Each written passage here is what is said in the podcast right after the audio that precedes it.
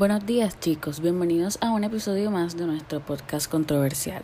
El día de hoy tenemos dos espectaculares invitadas, dos estudiantes de filosofía que vienen a hablar con nosotros de un filósofo en específico. Con ustedes, Luna Molina y Andrea Rivera. Hola Laura, ¿cómo estás? Nosotras estamos súper encantadas de estar hoy contigo. Así es, yo estoy muy emocionada por saber de qué filósofo hablaremos. Me alegra que estén tan emocionadas. El filósofo del que hablaremos hoy es uno muy conocido por un tema en específico, el pesimismo. ¿Alguna idea de quién es? Lo tengo clarísimo, Laura. Obviamente estamos hablando de Schopenhauer. Muy bien, Luna. Esta vez has acertado. El día de hoy les voy a ir haciendo unas cuantas preguntas sobre Schopenhauer y ustedes me responderán y yo pues complemento un poco sobre estas, ya que pues yo también investigué sobre el tema. ¿Les parece si comenzamos? De una, Laura, estamos más que listas. Bueno, entonces voy a comenzar diciendo quién es Schopenhauer.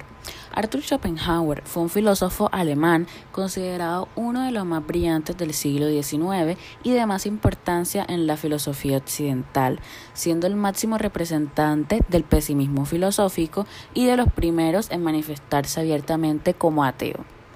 Listo, entonces la primera pregunta es, sabemos que Schopenhauer fue pues pesimista, por eso nos da curiosidad saber qué opinaba él respecto a la felicidad.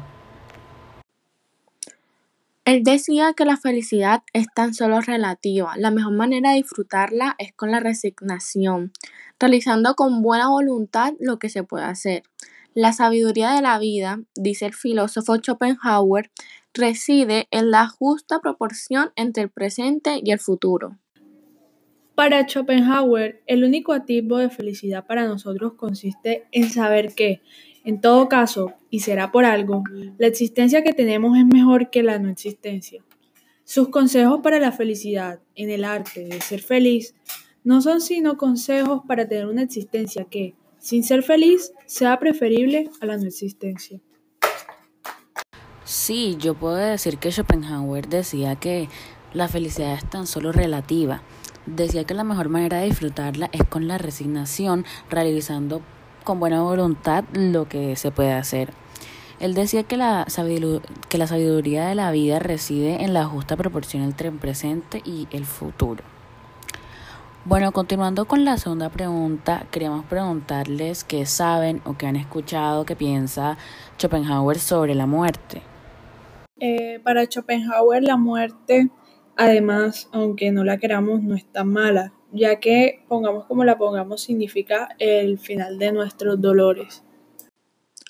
La muerte es el desate doloroso del nudo formado por la generación con voluptuosidad. Es la destrucción violenta del error fundamental de nuestro ser, el gran desengaño. La individualidad de la mayoría de los hombres es tan miserable y tan insignificante que nada pierden con la muerte. Esto es lo que piensa Schopenhauer sobre la muerte. La verdad me parece súper interesante la postura de Schopenhauer sobre la muerte, sobre todo porque investigando sí leí que él dice que esta es un dato antropológico que nos vive atormentando cada segundo de nuestras vidas. Por eso es que él piensa que los animales son afortunados al no saber que algún día van a morir.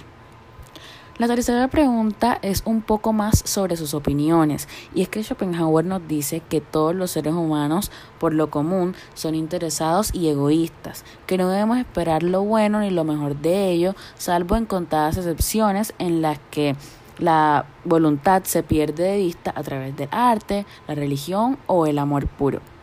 ¿Qué opinan ustedes de esta afirmación de Schopenhauer? ¿Está en lo cierto? Desde mi punto de vista está en lo correcto, ya que del ser humano no se puede esperar nada, ya que es un ser malo, que siempre está esperando que a la otra persona le vaya mal. Eh, estoy de acuerdo, ya que el hombre es en el fondo un animal terrible y cruel. La calidad de la sociedad tiene que sustituir a la cantidad. Yo esta vez también estoy de acuerdo con Schopenhauer, ya que los seres humanos somos interesados y egoístas por naturaleza. Sin embargo, pienso que podríamos esperar algo mejor que eso y no podemos juzgar a los demás por eso, ya que hacemos parte pues del mismo grupo, todos somos seres humanos.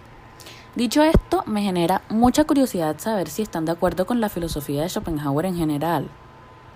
Yo creo que es muy acertada, ya que logra explicar cómo la existencia es sufrimiento y también la contemplación estética de las cosas y los hechos del mundo y cómo los hechos del mundo nos proporcionan un estado de beatud que aleja los males inherentes al tremendo hecho de vivir. Me gusta de que Schopenhauer considera el mundo como representación. Se pregunta cómo es posible que el mundo aparezca como objeto para el conocimiento de un sujeto y dice que solo es posible bajo la condición del principio de razón, o sea, en conformidad con las relaciones de espacio, tiempo y causalidad. Ok, ok. ¿Y cómo podemos implementar el pensamiento de Schopenhauer para vivir mejor? Por ejemplo, desde mi punto de vista, creo que podemos implementar una parte de este pensamiento. Así como no debemos esperar mucho de las otras personas, no debemos pintar al ser humano como el peor ser vivo. Entonces, ¿qué me dicen? La filosofía de Schopenhauer me hace ver el mundo de otra manera, ya que al ver todo negativamente no esperas eh, nada de nadie. Y creo que así se puede vivir mejor, ya que no se crean ilusiones o expectativas sobre algo y vas a vivir sin esperar que algo especial ocurra. La filosofía de Schopenhauer me resulta reconfortante. ¿Cómo es esto posible? Pues porque es muy importante saber que el mundo es un asco, que la vida es absurda y que la felicidad no existe. Solo a partir de ahí, sin envidias, sin ambiciones, sin falsas expectativas podemos vivir mejor, tener buenos momentos y evitar los peores. Las dos me parecen maneras perfectas de implementar este tipo de filosofía para vivir mejor. Definitivamente este episodio estuvo más que interesante. Me encantó tenerlas como invitadas hoy y espero que vuelvan muy muy pronto. Entonces chicos, nos vemos en otro episodio de nuestro controversial podcast. Adiós.